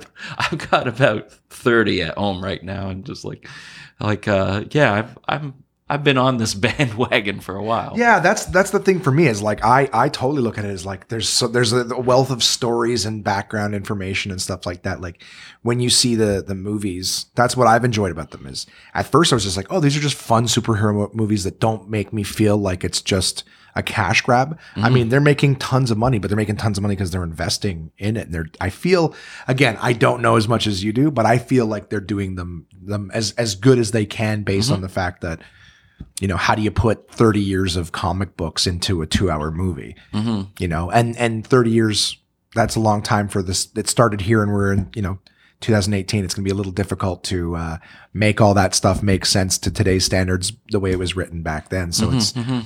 I mean, I think that I think that they're doing the best they can in the in the Marvel movies. Um, but I I have read the Infinity Gauntlet, Mhm. so all the movies before Infinity War are now out. So are you are you excited for for that at all? Uh, I don't really get excited about it anymore. Like, but uh, I don't know why. Maybe it might just be just the sheer, a the sheer volume of movies. I like just can't uh, get excited that Right, often. of course, like when it was course. starting, it was like when X Men came out in two thousand. I was like, oh, this is the greatest thing ever. But now it's just yeah. There's so much volume, but also and it's it's that, and also because I know whatever it is, it's not going to be as magical as when I Right. read it back in the day. Um, so, uh, but I do think it's cool. Like, yeah, Infinity War looks cool, and I haven't seen Thor Ragnarok yet, but I really, Oh, really? but I want to. It's fun. Yeah, I just watched that again the other day. um, yeah. No, I like, I like the, uh, like, I definitely like the movies. They took two they took two plots for Thor Ragnarok and put them together. So they did uh, they did the unworthy Thor and they put uh, Planet Hulk Yeah, together. So yeah. they got those two storylines sort That's of what it looks like, yeah. one. Um, I thought I loved Logan. I saw that like that one was uh, that's one of my favorites so far. But I don't know, but it had very little to do with whether, whether I liked the comic or not. Just I just Right. liked It's how just it was made. standalone movie. Yeah. Yeah. I like that they finally went with the R rating for Wolverine hmm because I think that, uh, and this is just getting super comic book nerdy, but they they didn't have any R rated uh, Wolverine movies prior, so they couldn't show him, you know, for lack of a better term, fuck people up with his claws. hmm But then when they did, when Fox did Deadpool and saw how successful Deadpool was with the R rating and all that shit, I think they decided, well, all right, well, why don't we just give him an R rated Wolverine movie and see what he can, you know, how it goes. And it went, it went great. Yeah. That first scene where he's messing the, the, the people trying to steal the wheels off the car up. hmm Just fun. That's what I think. If I had claws, I wouldn't be, you know, doing a quick little slash. The guy spins around and falls down off camera. Like, yeah, yeah. I want to see. No, it was very definitely cathartic stuff going on there. But uh and I gotta say, I love it. it's fun when you Patrick Stewart swears like it's, uh, yeah. it was You just uh, never see that. no, he was cool. He was cool as a cranky old old man that swore. And yeah, no, I I love that one. Yeah, like yeah, I often think of the comic book movies that I I that I really liked, and about half of them now are like my top ten are Marvel ones. Like I just you know I liked I liked that first Avengers was just really cool, well done, and Yeah, that Win- was fun. Winter Soldier and stuff.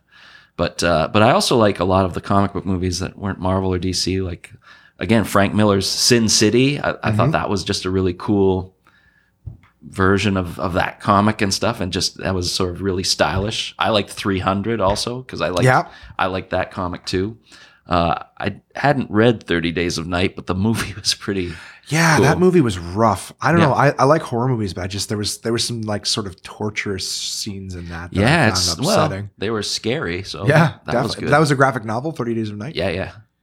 There's so many good ones out there. There's um someone else recommended one to me that I didn't realize was a graphic novel, and I'm of course it's going to slip my mind right now. Um, there's uh one I think uh it'll it'll pop in my head five minutes into another conversation.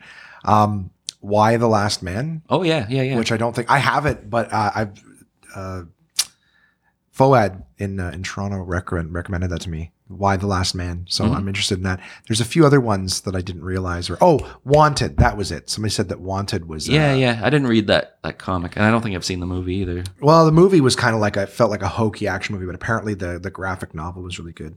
And I remember somebody told me that Watchmen. Well, I, I watched Watchmen a few times, and and there's a lot. Of, I felt like I'm not getting what's going on. in Yeah, I didn't. movie, I didn't like that movie. But The- I heard the the graphic novel was one of the best like ever. Yeah, no, the comic book was amazing. It's funny because Watchmen, the problem was they were so faithful to it that they were just going in order of the action, almost page by page.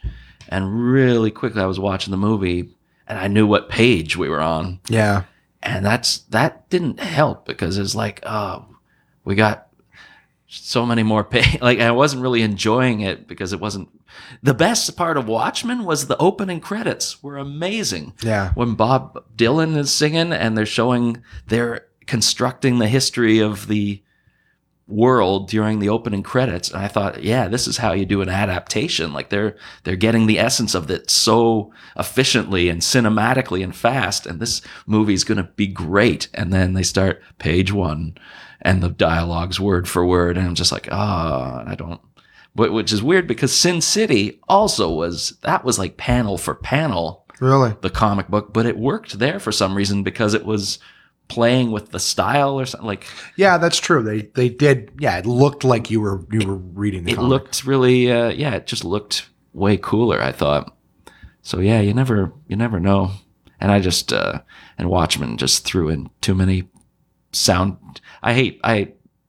I hate soundtracks in movies when they're just like trying to yeah force music in needlessly. force. Oh man, and just uh, I don't. If I hadn't hated Leonard Cohen's Hallelujah, then I, that that sealed the deal. like I'm so sick of that. They, play sh- it all the time. They like should have the left that alone after Shrek.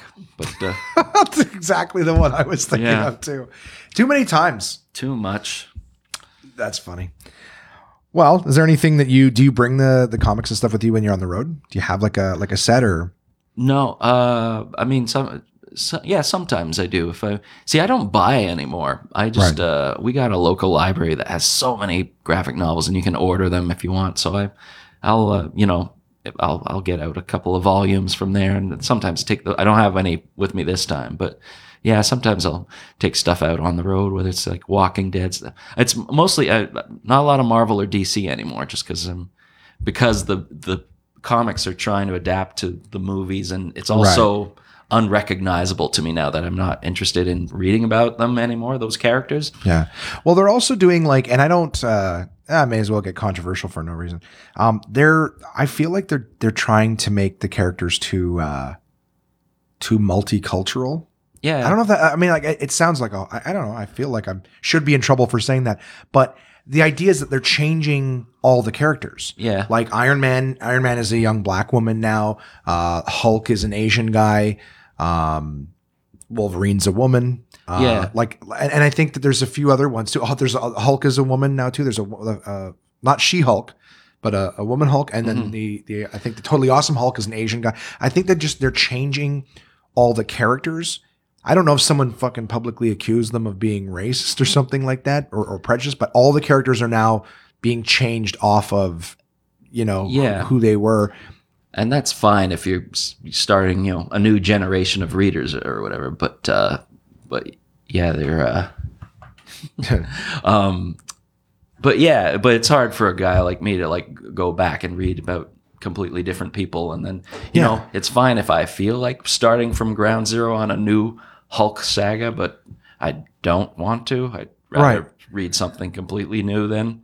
Yeah. Um, and it's and I, I find it, and it's but it is a weird thing. It's like the because um, you know Iron Iron Fist gets you know reamed out uh, as a Netflix series or whatever because that's playing into the whole white savior thing of why Right. why isn't this kung fu guy Asian? Why did they have to bring in a, an American? Right. And I see that and think, well, no, but that's what they did in Iron Fist. Like, okay, maybe yeah, that's that story. that's uh, it was in the 70s maybe it was racist to do it back then but that's because everybody did that back then but but um yeah and and doctor strange too there's a little bit of that too it's like well why is he an american yeah, and they changed it from like uh what was it? Wasn't it Tibet or something like that? They changed it the location of where the ancient one was Yeah. from or whatever. Yeah, I forget. There was apparently something behind that, but I, I don't know what it was. But I yeah. just think I mean, yeah, and and I don't know. I, I don't want to like yeah, I don't want to raise a huge fuss about oh that that's like because ancient one's a woman and he's an old man in the comic, but Right. they change that and it's like okay. I mean, you want to you want to diversify it a little bit, but um, but but at the same time, don't don't freak out that the you're true to the that it was an American an material, yeah. American surgeon that crashed and then he had to go to Yeah. you know, or that Iron Iron Fist. His whole thing is he was a kung fu billionaire. That was his. Uh, well, at the same time too, it's like yeah, they were American, but they it's not like they were like they went to the best martial art dojo in Brooklyn Yeah, and yeah. learned the ancient arts. He did go to the place that was renowned for being the most advanced in that. I don't know. I, I like I said, I, I guess uh, in the climate that we're in now, it feels like anytime you question anything, you're going to get shit like you're, you know, you're not for it. I just think that it seems like they're changing all the characters to meet some kind of quote. I, I was saying too, like when they when they take, um, and I'm not trying to put you on the spot with talking about something controversial, of course, get you rope you into a conversation nobody wants to have nowadays. Yeah. But I, I I was saying, um, I have been saying lately that when you're watching things like the Oscars and and stuff like that, and they're like, okay, it's all women presenters. Mhm. I feel like personally, I would rather, I would rather have everyone included. You Mhm. know, like let's why don't we just do something and have everyone included, as opposed. I don't know. To me, it feels like pandering. It's like, oh, let's have all of this now. It doesn't feel real. I think it's probably a really bad example, but it's almost like the Special Olympics is is like creating. I, I don't, I, but I mean creating something only for the purpose of inclusion, as opposed to changing what's already there and making it inclusive for everyone. It feels like you're creating something to be like, here you go, you're this, so now you you have to fit into this. I don't know. Yeah. It just I'd rather it be real. It doesn't feel authentic. It feels forced. Yeah, And that's what I mean about the comics. It doesn't feel authentic because I'm all for it. Like fuck yeah, bring bring in new stories, bring in new characters, Mm-hmm. and make who gives a shit. But then, but taking what's already there and then forcing the old out and forcing the new in is what it feels like. Doesn't feel organic, and Mm-hmm. Yeah. that's that's what I that's and that's the same thing. Like I said, when I watch the Oscars, it doesn't feel organic. This feels forced, and I'd rather get behind something natural and authentic than something. yeah. Does that make sense? What I'm saying? I think so, and but uh, but yeah, it's like you say though. You get you get in trouble for just questioning anything. Yeah. um, even but yeah, that's that's uh, you know, I most of my views are left leaning, but I do think as the left as an entity sucks Yeah. pretty bad because uh, I feel like to be completely liberal, it's like it's like a one percent line. You look at this big big side that's got a right and a left to it, and it's like you're le- you're actually truly socialist for like a just a thin line, and then you're just arrogant in people's face and telling everybody how to live their Well, lives. it's because yeah, but they they just fracture. Like just you talking about the Oscars, and I was I was watching Bill Maher had a guest on, and they were talking about the Oscars, and just hear yeah, things you hear about even even the people trying to be progressive don't go far enough, and so, suddenly they become no, you're racist because you didn't go far enough. yeah, Um, the one you hear is the uh, oh man, um, yeah, you saw. yeah, there's a reflection. Jay keeps walking by and giving us the finger for listeners. So why do we get distracted randomly? But did like, And now the pots and pans clanging as Jason making noise in the kitchen for no fucking reason. Fucking house. but here, they're saying like Black Panther is uh, apparently, uh, you know, it's this big watershed for you know progressiveness uh, because it's an all black cast and it's empowering that way. But then the, what they were talking about was that there was a lesbian plot line that they cut from the movie in the final cut, and word of that got out, and now everyone's saying what a homophobic piece of shit the Black Panther movie Jesus is, Christ. and that's you know. So anyway, so it's point Well, you, is, you can't whatever win. you do. You can't win. That's Yeah. that's the thing. At the end of the day, you can't win. It's uh, it's fun to. Uh, there's there's comics who are doing jokes about it, which is I think great that somebody's talking about it because that it is a dialogue that people want to have. Mm-hmm. You know what I mean? But at the end of the day, you can't really do much. Can't really say much or do much, or else, like you said, it doesn't matter. Black Panther, most progressive thing ever, and then the next thing you know, oh, it's Did- there's no, a didn't go- lesbian didn't plot. You didn't do enough. that. Didn't go far enough. So I just say I, I like having everyone included. I I don't like the times and and events that feel forced Mm-hmm. because then I don't feel like I feel like it's bullshit. Right? I said like it's like you're patting patting a group or people on the head, going, "Here you go. This is for you, and it's your birthday party, and this is all for you." And see, aren't don't we love you? And I'm like, that doesn't feel real.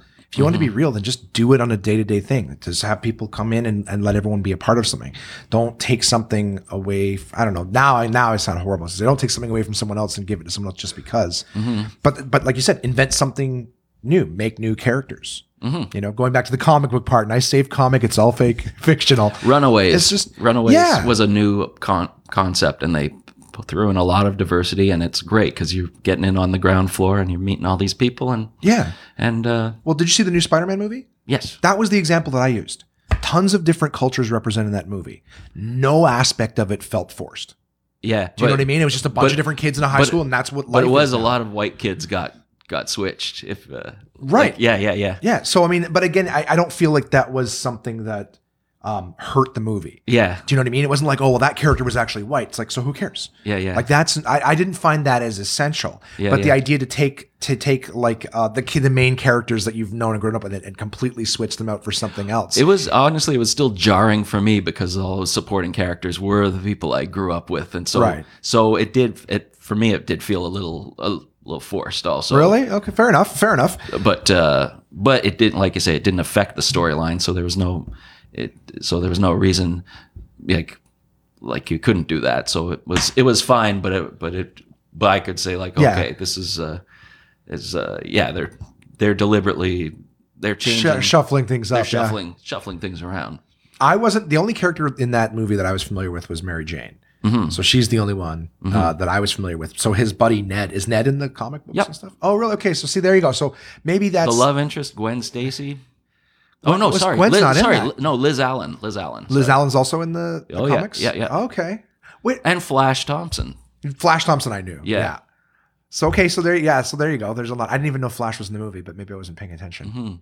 Well, Oh, because yeah. you wouldn't recognize.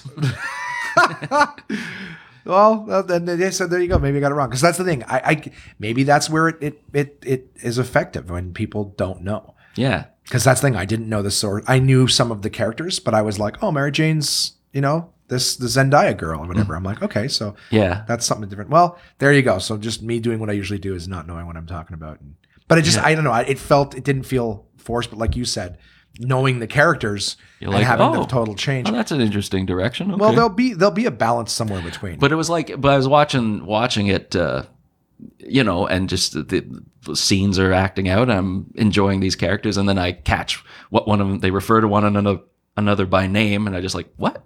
Oh.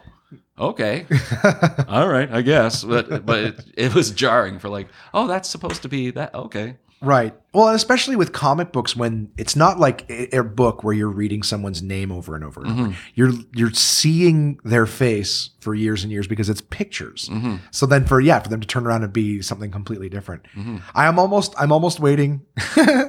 Sounds like a like a self-interest thing, but I'm almost waiting for them to start putting like obese characters in Yeah. to make the overweight population feel like they can be included. So, Yeah, yeah. So now it's like a overweight black lesbian who's playing the Hulk. Yeah, yeah. Do you know what I mean? And the skin color has to change because that's too not enough representation in the green. Although it is safe. Did you know something just for fun? Did you know that like because we're talking about you know just first off it all comes back to you never going to please everybody. There's always going to be somebody who's upset and, and things like that in, in, in situations like this. But did you know that uh, I think uh, Telus, you know the, the the cell phone company in Canada, you know their commercials they all have animals and stuff like that in it. Yeah. Oh, I think I know where you're going. Yeah, this. yeah. It's like you. They, it's all used. They use all animals because you can't get mad at at an animal. You know what I Yeah, mean? It's yeah. not necessarily like a, a race or something like that. Yeah. Whereas like regular commercials, where like depending on who you put as the spokesperson talking, it's Yeah, like yeah. it upsets people or they'll turn. yeah. I just think that's interesting and fascinating to that. That even as a marketing standpoint, they're like, you know what? Someone's going to get pissed off at this guy or that guy. Yeah. Let's just put let's just put animals in, make it nice and easy. Wow. I could I could segue into the CD here. Sure, let's do it. Because that that's uh, that CD Tet Offensive is is kind of pulling all my my most controversial jokes in one Really? CD. Uh, not that they're hugely they're a couple, but the couple they they talk a lot about. There's a lot of religion in there.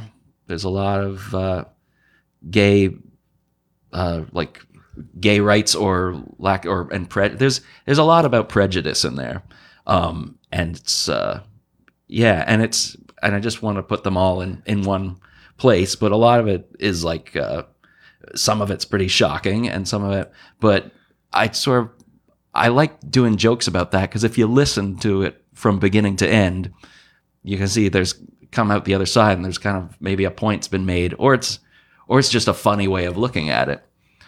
And um, anyway, that's but that's sort of like addressing what you're saying, and it, it is very much a you can't please everybody sort of thing. Oh, absolutely.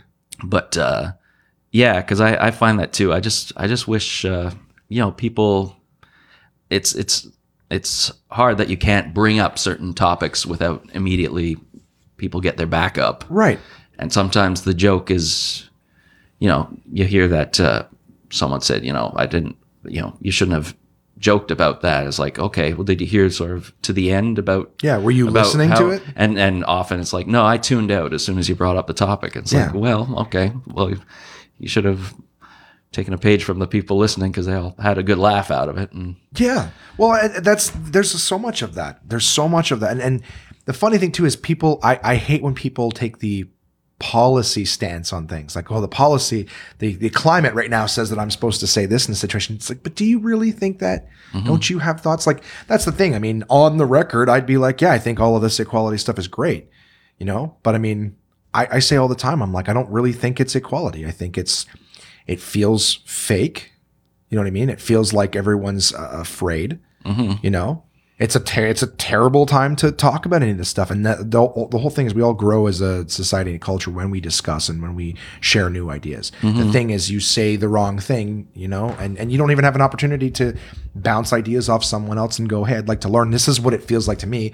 And then you know, someone else gets to offer in a different no, because nobody wants to talk about it. Nobody wants to get in shit and lose mm-hmm, their mm-hmm. job or be publicly accused of this and that. So yeah, no, it's fun though. The comedians, you you can still sort of do that though. right, right. um, you probably get some people mad, but just I I am happy that it st- still seems like people that show up to the live shows that pay their money, buy their ticket, and walk into the club are still want to want to talk about stuff or like still not everyone. Some people still get grown, but it feels like as opposed to the internet, which is just like if you offend them, they'll like they'll Yeah. go nuts. Whereas people people who pay to see comedy, by and large, are kind of ready for it, and Yeah. they're and they're kind of willing to listen to it, yeah. and kind of like to listen to it, and like that you know feel relieved that people are saying things that are kind of like could get them in trouble on the internet. Well, yeah, everybody wants to watch someone else say it and someone else do it, which is a fun thing too. Yeah, yeah. But even like it's the thing at the end of the day, if you can get them thinking about it maybe differently or whatever, you know, Yeah. just to or or to even just relate and go, ah, I've thought that same thing and I like the perspective on this. You know, As I as, oh, sorry. As- No, please, please. No, as, but as long as you're going for the laugh first, as as long as you you make them laugh, and then they they may not think about it afterwards, but maybe they will. But sometimes I think just the act of laughing at a taboo subject is kind of like just that that right there is a bit of an open minded moment of like yeah, and you can release some of the pressure from it too by putting a little bit of a positive spin on something or like or at least a humorous one. I'm ex- dude, I'm excited to to to listen to this CD. It's called Tet Offensive, uh, and I'm just seeing here it was recorded at Absolute Comedy right here in Ottawa. Mm-hmm. That's amazing, and I'm familiar with uh, with Dean too, who did the recording. So uh, this is going to sound amazing. yeah. I'm really looking forward to it. Um, you got two uh, two shows tonight, of course, but at uh, by the time they hear this, this your your week in Ottawa is long over. Um, where can people uh, hook up with your stuff? So I want to say, for, where where can they get your CD? Let's start with that. Okay, that's uh that's uh, up on CD Baby is the main uh, cdbaby.com. Uh, but now I think it's now uh, just the digital distribution just got approved, so you'll be able to find it on Amazon, iTunes, and a, Wicked. and a bunch of stuff like that. And it's called Tet Offensive. Everybody, it's spelled T E T E Offensive. So it's like offensive head, like tet in French is head. But if you know your Vietnam history, that's also a very uh, infamous uh, battle because you know who who won't laugh at a v- obscure Vietnam reference? Well, it's that or Cyclops humor. Yeah, yeah, yeah. No, this is great, Dave. I uh, I really appreciate you taking the time to sit down with me. It's always a pleasure. I love working with you. I love watching you perform. Yeah, likewise. I hope we get to work uh, together again soon. Oh, 'cause It's been a while. Absolutely. Well, uh, thank you very much for sitting down with me. I'm going to uh, bring you back to the condo now because you have more writing and work to do. Yes, As. I'm sure it never ends. Um, but thanks for sitting down with me today, and uh, I look forward to chatting with you again. Yeah, thanks, Josh.